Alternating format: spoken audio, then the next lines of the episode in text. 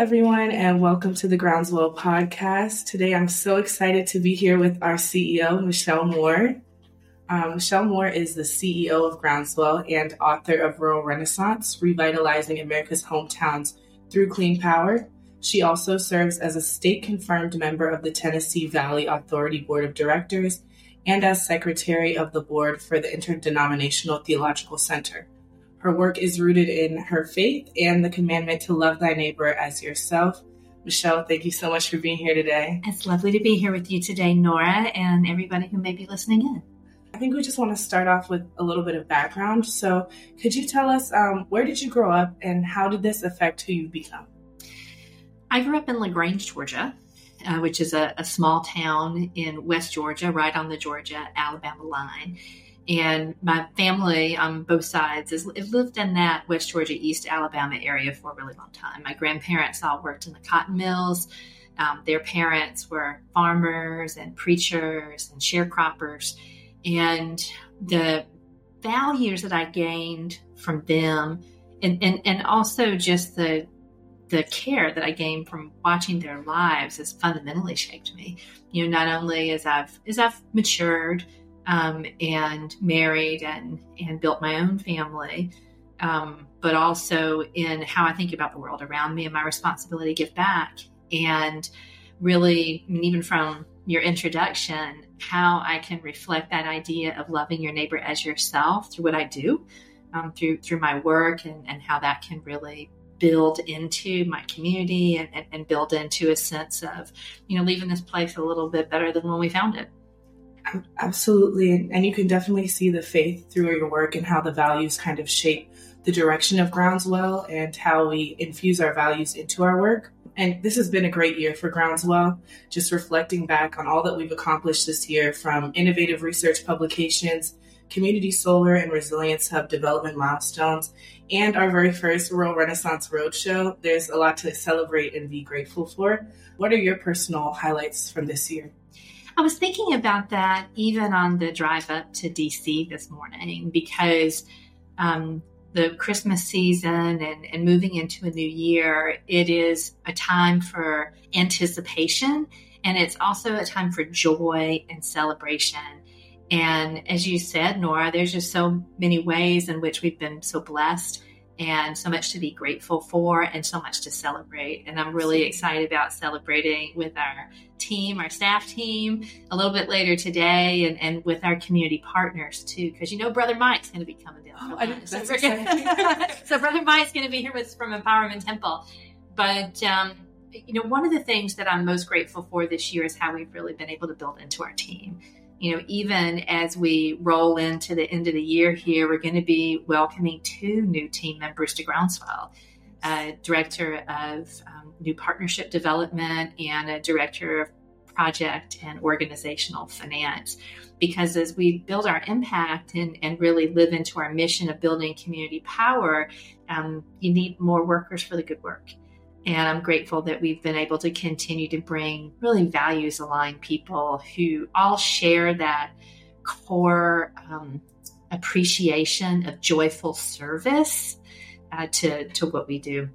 I'm grateful for so many things. You know, another highlight for me has been um, celebrating City of Refuge as the very first community owned project that will deliver thanks to the direct pay in the IRA you know, I'd love that this change means that the community partners, the churches, the community based nonprofits, the municipalities that we work with can now own their own stuff, you know, instead of having to essentially pay rent um, just because that's the way the tax code is written. And I, I love that change and I love their innovation there.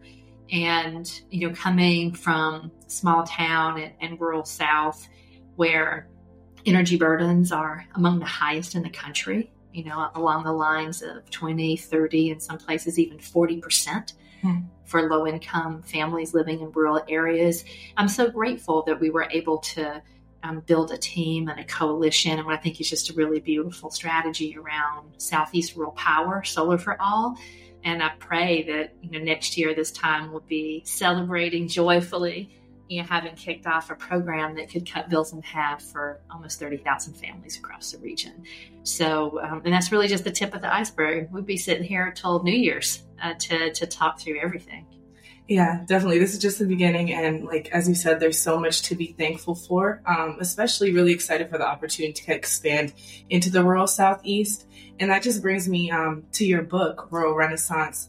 In the book, you provide five pathways to clean power in rural America and the strategies to achieve them. Um, those include energy efficiency, renewable power, resilience, including microgrids and battery storage, the electrification of transportation, and finally, broadband internet. Um, which of these pathways do you think faces the greatest challenge in implementation, and how do we address that? Well, I think that they, you know, they, they all have different challenges. I think that there there are two that really stand out to me. Mm-hmm. You know, one is just a challenge around capacity. You know, and capacity is just a fancy way for saying, you know, having enough hands to do the work. Right. And in many rural communities, not most rural communities, um, because of the lack of jobs. And there's just been this spiral of outmigration for many decades. Mm-hmm. And so, even if you loved your hometown, you wanted to stay in your hometown, it's hard to stay in your hometown um, to be able to get a job where you'd be able to raise a family and, and be relatively assured that your kids would be able to have a little bit better life than you would. But what that means is that many of these, um, you know, the under resourced rural communities serving you know, disadvantaged, low low and moderate income communities, like the institutions that support those communities are just as are just as under resourced as the people in the communities are. Right. You know, so you don't have the people, you don't have the workers. You need to have great people, but just not enough of them, mm-hmm. or not enough resources to be able to pay people a proper salary. You know, to, to be able to do the work and that lack of capacity, you know, the, the lack of enough hands to do the work and enough money to pay those hands, um, right now makes it hard to even implement energy efficiency because you know you don't have the technical capacity to build the program. Um, mm-hmm. you don't have the grant writers to write the applications for the federal funding. You don't have the licensed, trained, and insured contractors to go out and do the work. You know, so it gets to be a bit of a spiral. So addressing that need for capacity, you know, for for hands to do the good work mm-hmm. and support, you know, for those hands as they get rolling is really key. And there's another challenge that's really emerged to clean energy deployment, you know, even solar energy storage that in many ways I see breaking along a traditional rural urban divide line mm-hmm. where when we look even at the history of power in America, the history of so many things, you know, since right. industrial since industrialization, you know, there's been an economic practice, a bad habit of extracting value from rural communities and exporting that value to cities. Mm-hmm. You know, as um, America urbanized, the wealth moved as well, and that impacts everybody. And in some places and in some communities, some of those patterns have been recurring around clean energy development.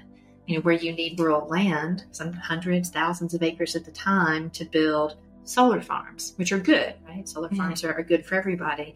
But what if those solar farms are powering urban areas or powering big companies in urban areas and not sharing any of the savings with the rural community where the project is located? Right. Yeah.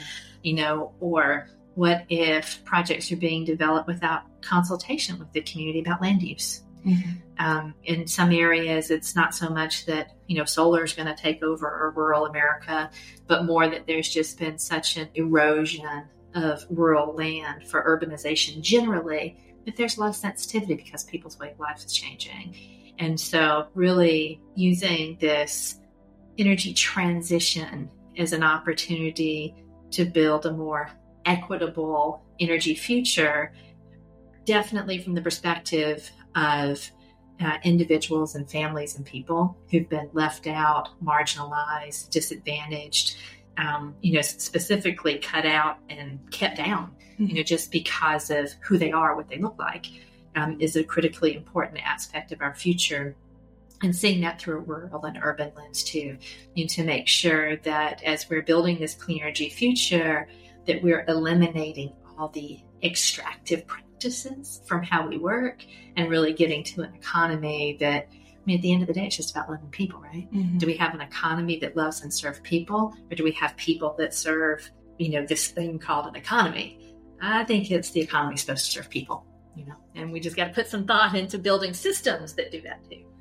I agree. And, you know, echoing a lot of those sentiments, it really makes me think back to the Rural Renaissance Roadshow and just the spirit of gathering together and strategizing and making sure that those rural voices are at the forefront as we create an equitable, just, and like restorable, yes. res- restorative, I'm sorry, um, energy transition. You know, thinking about that when planning the Rural Renaissance Roadshow, and I feel very honored to be a part of planning that amazing event. Um, one of our goals was definitely for the roadshow to feel like a campfire that people want to return to. And though we spent a lot of time learning and panels and sessions, it was also exciting to have an opportunity to gather together, strategize, and network. So, how do we continue this spirit of connection in the next roadshow? That is a great question. And I have to say, Nora, I'm super excited that you're going to be part of answering that too. Um, I think part of it is um, importantly about listening and uh, one of the things that really stood out to me in hallway conversations and even in my own feelings about being there is that we made time, you know, for, for people to connect and build relationships and really, you know, dig into the nitty gritty of getting stuff done. I don't know how many times I've been to conferences, all well intended, right? Mm-hmm. We, we want to honor the people that do the work and honor the intention but you just get talked at. Yeah. You get talked at for an hour and a half, and then you have like five minutes to go to the bathroom, get a coffee, and get the next thing. And you don't have that time to build durable relationships. And I want us to be able to find ways in the interim, ways until next year, to really connect and build relationships, listen to what people have to share and what people want to hear from others, and use tools like podcasts um, you know, tools like webinars, um, tools like informal meetups where people may be gathering otherwise to make those connections.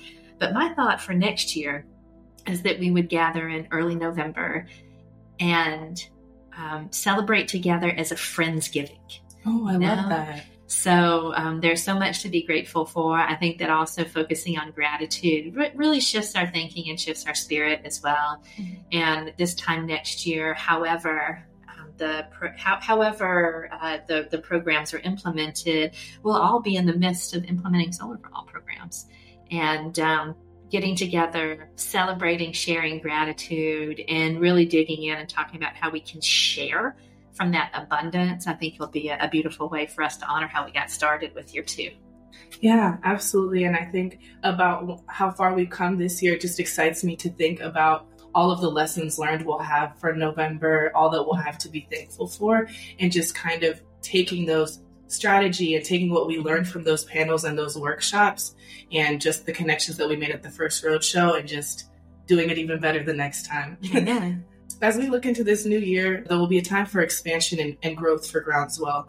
What priorities are at the forefront of our ever evolving strategy and mission for building community well, this is a big year for us because we're updating our strategic plan. Mm-hmm. And even as we gather here together this week, we'll be affirming a direction and, and taking feedback and ideas from our board and having a new strategic plan that we'll be able to share by the end of January of next year. So that's incredibly exciting. And taking that moment to reflect and learn from what has worked, uh, from from what's just been like really hard or, or maybe hasn't really worked. And, and building that into the next phase, I think is critically important. You know, we're in a, in a time now where for our, our field, mm-hmm. you know, working in energy uh, equity and justice, and also our industry, and the energy industry in the U.S. and globally, and utilities, and you know, transportation is a part of that. Now, all the things that not only are we in a time of great transition, but we're also in a time in which the market is really reorienting itself around many of the great policies in the Inflation Reduction Act. Mm-hmm. Whether we're talking about the changes in tax credits, the opportunity for direct pay and community ownership, um, you know, the emphasis on making sure that everybody in every state, you know, has access to to um, clean energy programs that are that are aligned with their needs and you know aligned with their market structures, aligned with what they have abundance of and in and aligned with what they may lack, you know, and, and, and need to fulfill. And, um, you know, that, you know, that, that time of transition, that time of opportunity and, and reorientation also takes patience, right? Because mm-hmm. you're going to be building into the next year like everybody, you know, and we're also going to be building and waiting, mm-hmm. right? Waiting for the next IRS policy to roll out, you know, mm-hmm. waiting for the next application process to be finalized, waiting for applications to be approved. Um, and I think that for Groundswell and, and for all of us, a priority will be um, that patiently waiting for good while you're where you're building an expectation of the good work to come you know and, and what's that balance? And um, and how do we take care you know of ourselves and, and take care of each other in that process? And uh, keeping you know always in the as our north star you know that idea of community power what's community power look like? Community power mm-hmm. looks like community resilience. It looks like sharing. It looks like community ownership. Um, it looks like putting the least first, you right. know, putting the people who have the greatest needs first in what we do. And we'll have opportunities, I believe, this next year to really um, understand that in, in different ways. Yeah. Um, just just hearing you speak about that, it kind of just makes me think of an analogy of the time period that we are right now for Groundswell. It kind of feels like we're sowing the seeds, you know, with the fruitful abundance of mm-hmm. the policy um, implementation that is kind of shifting towards the market that we're moving towards. So, kind of just, you know, sowing those seeds, getting everything ready, you know, as we start to move in a different direction, just growing in that abundance and just setting everything up with the community at the forefront. Crystal, our colleague, you know, mm-hmm. Virgil, Crystal Virgil has shared that same analogy many times. I think for um, for for us, it is that uh, a, a, beautiful way to think about the work is gardening. Mm-hmm. You know, you're, you're doing the works for growing and flourishing and for the future. Mm-hmm. Um, but we're also moving into that harvest season. Mm-hmm. You know, a harvest of the seeds that we've sown, a harvest of the good work and the love you know, we, that we put into our community and, and into our work. And I believe a harvest for our whole field you know there's so many countervailing winds you know out in the um, out in the public sphere and i know that um, particularly when you're doing good work um, sometimes that good work can be energizing or sometimes you can you know read the news in the morning and kind of start your day at a deficit yeah. and i believe for, for me something that i stay focused on personally is just that gratitude for what's good you know? And um, the good that will come from sowing those seeds and the good will come from the harvest whether it's us harvesting you know or whether it's our colleagues whether it's you know other organizations that we share approaches to community resilience with mm-hmm. you know who are informed or inspired to go do something. I mean there is such extraordinary good that can come from these times. Um, there's there's no end of, of good work to do to see that future come forward Yes. The win for them is a win for us, Amen. and vice versa. Amen. Going back to that, with all of our projects, community centered input and solutions are paramount. How do we continue to engage with rural communities specifically, building trust and ensuring that their voices are at the forefront? So there are two things that we do that I think are good practices to highlight. I mean that it's um, it, as you share, keeping people at the center, keeping communities at the center of the work is who we are. And that's fundamentally to our mission, our identity, our values. But how do you translate that into practices? I think um, in many cases, if you're working in urban areas, you have community leaders, but you also have organizations that have professionalized, where you have full time paid people, you know, who are advocates for XYZ organization that represents the community. In under resourced communities, including rural communities, you don't have nonprofit infrastructure, period. Mm. And um, so, direct representation, finding ways for direct representation and representation where we're also valuing people's time, you know, contributing to the whole is something that Groundswell does. Mm-hmm. And one practice is that we hire from the communities that we serve. So, as we um, build into next year and as we look at how we grow our team, we'll be continuing to focus on hiring people from the places who directly represent the communities that we're seeking to serve through Groundswell and uh, that makes groundswell better. And it's also a way we practice what we preach. Another practice that we have is community advisory councils. You know, as we discussed in a lot of places that we serve, there's no nonprofit infrastructure. You know, there's no community based organization to go to and say, hey, what about this? You know, as you're going in and partnering, we're coming in and, and helping to create that infrastructure. So we stand up community advisory councils where people who serve are compensated with stipends um, that value their time. And we create those community advisory councils with closed feedback loops. So we're not just asking questions and listening, we're then reporting back to people on how we implemented their direction and asking them how we did and keeping those relationships you know in place and full circle as we move forward in our programming so i'm, I'm really looking forward to seeing that advisory council structure proliferating across all of our programs and all the geograph and all the geographies we serve Absolutely. I think the advisory council is a huge part of the work we do, and it's so crucial to get um, not only the input from the community, but have community um, leaders as representatives to get the word out. And I think a large part of that is the flow of resources. And it's so interesting because I was just talking to Chrissy today, and she was kind of reporting back on how the last advisory council committee went. And one of um, Rita, one of the members, she was speaking about how she went on our YouTube and watched all of the Rural Renaissance keynotes. So I think just being so transparent and having those resources open for them to go and then advocate as a trusted community member from what they've learned, and also just um, think about the community resource guide and having that flow of resources to allow community members to empower themselves and just you know to continue to update that. I think you've said a really important word there too, and that's transparency. Because when we're talking about community centered governance, we're talking about transparency for what we do, including transparency around resources. Um, it's really about good governance, right? It's not rocket science. Yeah. It's good governance and thinking about particularly for community serving organizations, for nonprofits who exist for the public good, making sure the public has a voice in your governance is just the right thing to do. Absolutely. Um, so, what have been your key takeaways and learning experiences from this year? I know you've touched on a few, but anything else that really stands out to you? Let's see. I, I think, gosh, this year has been so. It's been abundant in learning stuff too. um, I, I think that the a headline for me from this year, a headline learning, is just, and I'm going to stay with the harvest metaphor too. You know, the, the fields are ripe and I remember in 2009 when I was serving the Obama administration, and we had all kinds of ideas about solar and energy efficiency and good green jobs, and um, and they were good ideas, but the maybe the fields weren't ripe yet. You know, the the market wasn't as mature. There wasn't as much manufacturing capacity to build the stuff that you needed to build the thing. You know, there wasn't as much a legal and contractual infrastructure out there to know how to do a transaction. There just wasn't as much shared knowledge.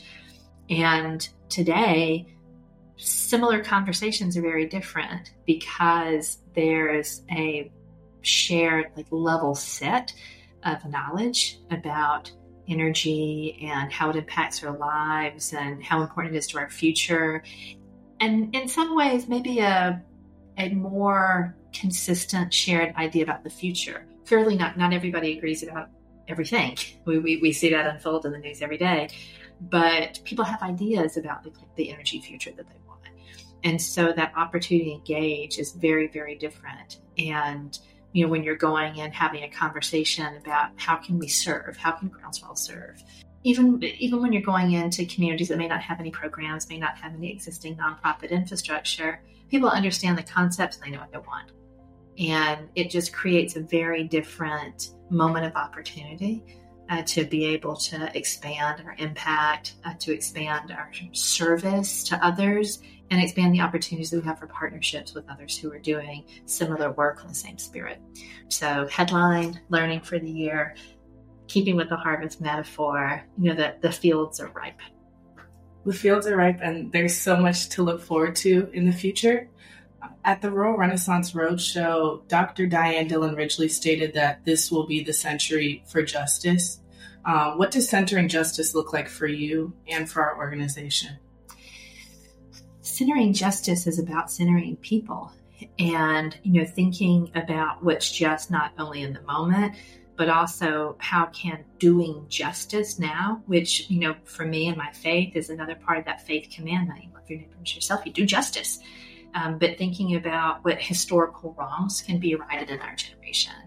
And I see that as a privilege, you know, to live at a time when we have the opportunity to, to do better, not only in the moment and how we're treating people and how we're engaging in decision making with things that are the now, and um, I think that for for all of us, and whatever our work is, whether it's in energy justice, climate justice, economic justice, to really deeply inquire about the values that got us here.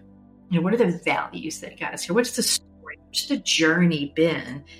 So that for our contribution and our generation, we can unpick the wrongs and do what's right.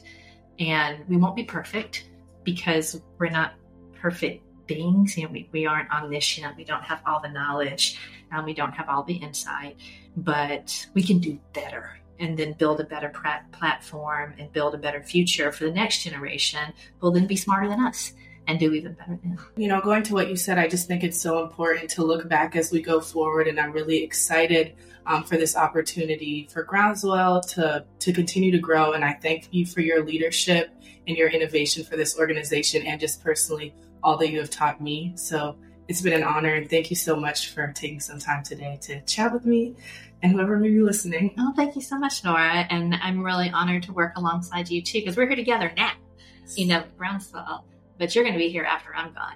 And so you're that future generation that's going to do better than what my generation's done. So thank you. Of course, you're teaching me well. thank you, Michelle.